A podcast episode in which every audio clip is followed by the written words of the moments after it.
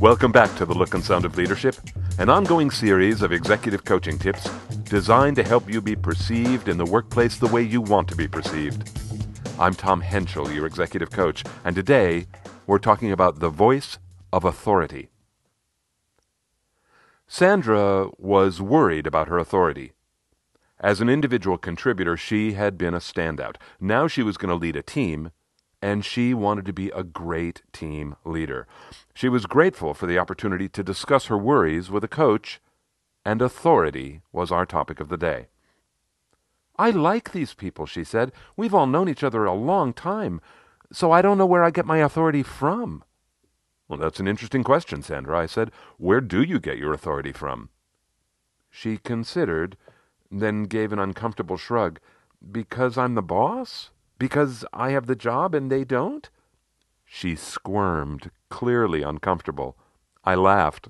Spoken with authority. She laughed too. Hardly. Well, if not authority, I said, at least reality. That is the reality, Sandra. You have the title and they don't. That may not give you authority with everyone, but it will with most. But what do I say when I think someone could be working harder, or I want more transparency, or if I think someone is using excuses? Reality only gets me so far. What's your concern? I asked. What do I say in a situation like that? What do you want to say? She slowed down, thinking as she spoke. I guess I want to say, you need to work harder, or you need to tell me when those things happen, or you need to be straight with me. And that would have authority? I asked. She seemed satisfied and a little surprised. Yeah, I guess it does. Can I ask you a question? I asked. Sure. You said you need to be straight with me. What does need mean?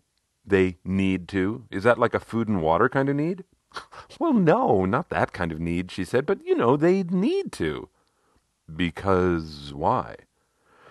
Oh, Why? Gosh, here we go again. Because I'm the boss and I'm telling them what to do? She asked it as a question. So they need to do what you say? I asked back. Well, don't they? She was becoming unsure. I don't know. You say they need to, but suppose they don't do it. What then? I asked. Yeah, right. She threw up her hands. That's where my authority falls apart. I don't know what then. How do I get out of that corner? How would it be, I asked, if you took the word need out altogether? She reformulated in her head, then said, You have to. No, that can't be right. That's the same as need, isn't it? Oh, I don't know. Can I suggest you turn it all around? Right now it's all pointing at them. I pointed a finger at an imaginary person. You have to do this, and you need to do that. Could you turn it around so that you need to be straight with me becomes about yourself? She shrugged. I need you to be straight with me?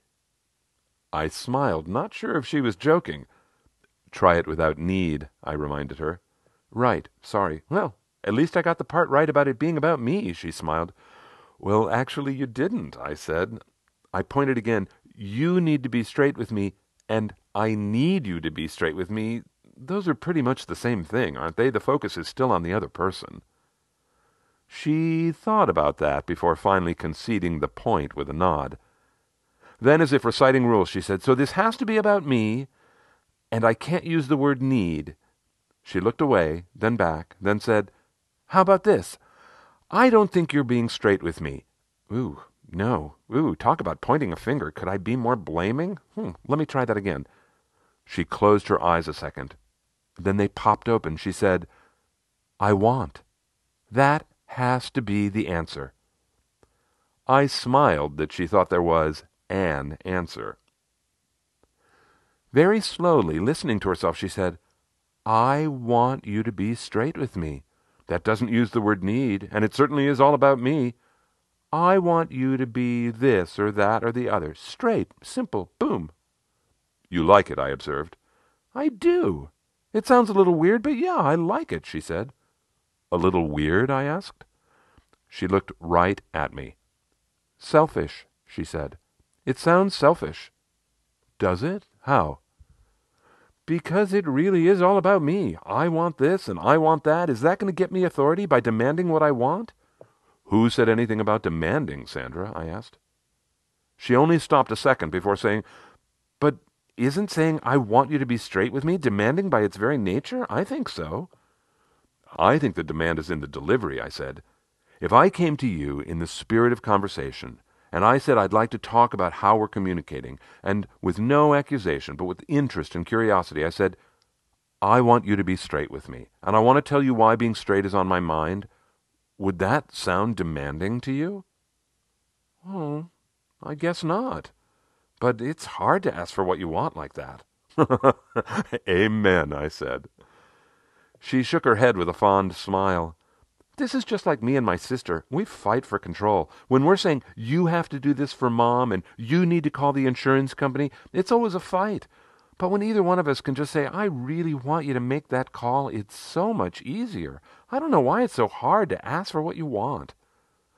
I think you hit it when you said that thing about being selfish. Asking for what you want sounds selfish to a lot of people. You don't think this is just a girl thing? she asked.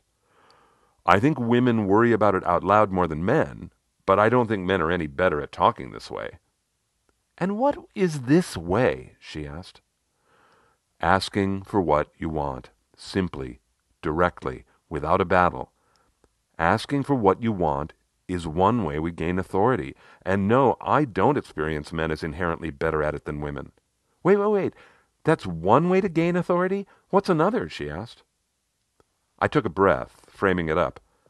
I think there's mindset and there's construction. In other words, there's how you think about authority and how you communicate your authority. Okay, start me with mindset, she said. Okay, there's one mindset that thinks authority just is. You have to do what I say just because. She smiled a little sheepishly, saying, That would be me saying you need to do such and such, or I need you to be transparent with me, right? Right, I agreed, smiling back. Let me guess, this is not the right mindset? Well, whether it's right or not, Sandra, plenty of people have it. like me, she laughed. And then she said, I'm sorry to be slow on the uptake, but that's a bad mindset because why? Because it's not reality, Sandra. People don't have to do what you say just because you're the boss. There are a million ways to not comply. So thinking that what you say goes does not get you authority. Well, then, what would be a good mindset? she asked. Accepting that people do things for their own reasons, so all I can do is ask. Here's what I want. I hope you do it. Or what? she asked seriously. Well, I may not know at the moment, but when the time comes, I'll have choices. You have choices, and so do I. And that's not an arms race against an enemy. It's just true. We're both grown ups, and we both make choices. I won't take yours personally. I hope you won't take mine personally. Yikes, she laughed, fanning her face with her hand. No wonder I have trouble with authority. I can barely do that with my kid.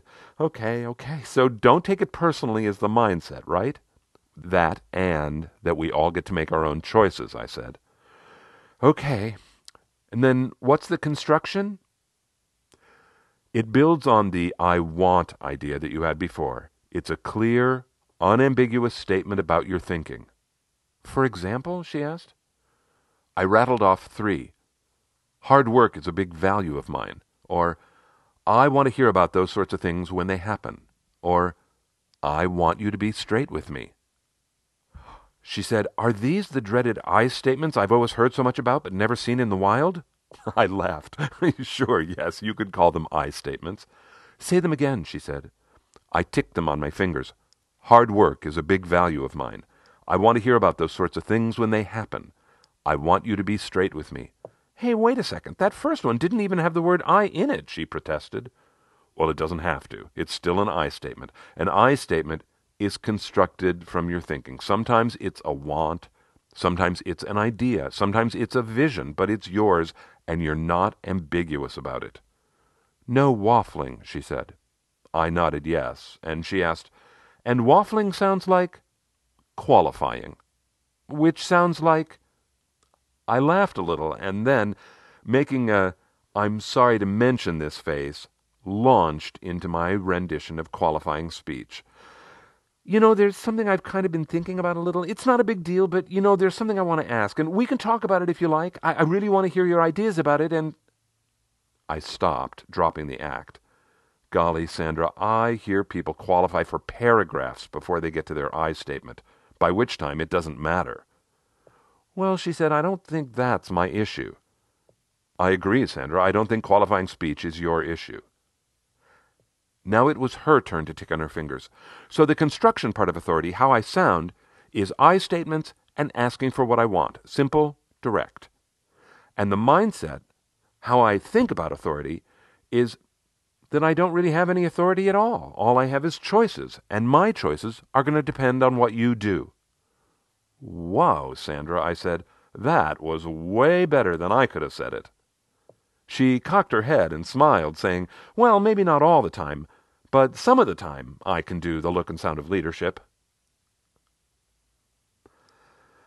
Authority. it is a slip sliding sort of thing, isn't it? I mean, sometimes it's firing on all cylinders, and then sometimes it stalls. In my professional life, I've felt my authority shift depending on every possible factor who's in the room, or where that room is, what company I'm in, what country I'm in, what the decor is.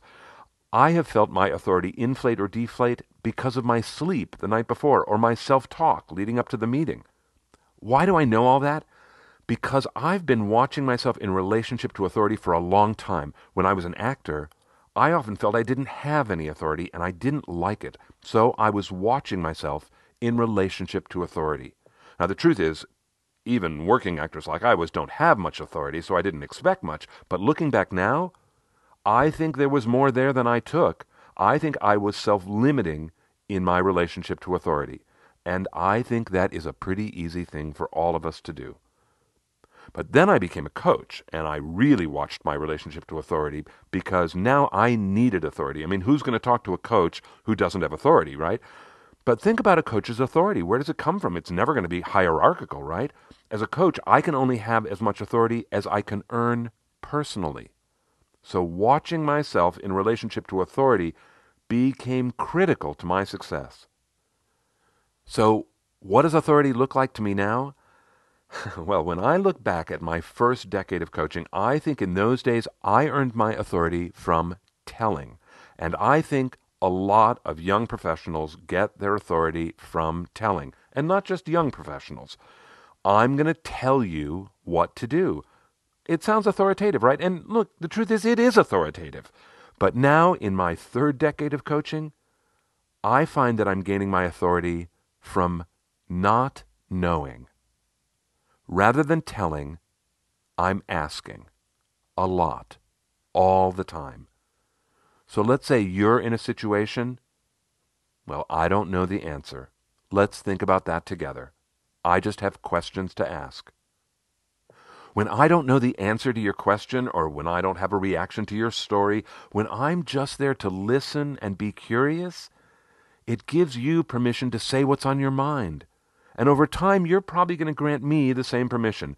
Getting permission from you to say what's on my mind, having you being willing to listen to me, that is pretty great authority, don't you think? Wouldn't it be good if the people around you were willing to listen to what you had to say, I think that would be great. So, what is this going to sound like for you in the workplace? Suppose you feel an issue of authority coming up. I say start with interest and curiosity. Don't know the answer. So you would say, hey, this isn't the way I expected it, things to go. What happened? Curious, conversation, open. And at a certain point, yes, you're going to follow with your I statement.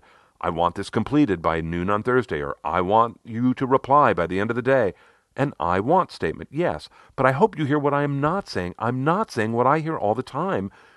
I need this by Thursday, or I need this by the end of the day. Why is this important? Because I think words matter. When I hear you say to me that you need me to do something, you know what I think in my head? I think, no, you don't. You don't need me to do that. That is not accurate. Just say what you mean. It's something you want, and I'm okay with that. Say that. You know what the great thing is about curiosity? Curiosity is the barrier against the mindset that says, you have to do what I say. And here's the trouble with the mindset of you have to do what I say. When I think you have to do something just because I told you to, and then if you don't do it, well, I'm going to take that personally. And now things are not going to go well. Instead, imagine if you are my boss and I don't do something. If you come to me and you are just curious, if you don't know what my action means, well, then you can look at it just like a move on a chessboard that you're watching from a balcony. And yeah, you're one of the players, but watching from a distance allows you to see so many more choices. Distance gives you all the authority you can imagine. That is a mindset that's empowering. And that is a mindset that is a motif throughout my coaching tips.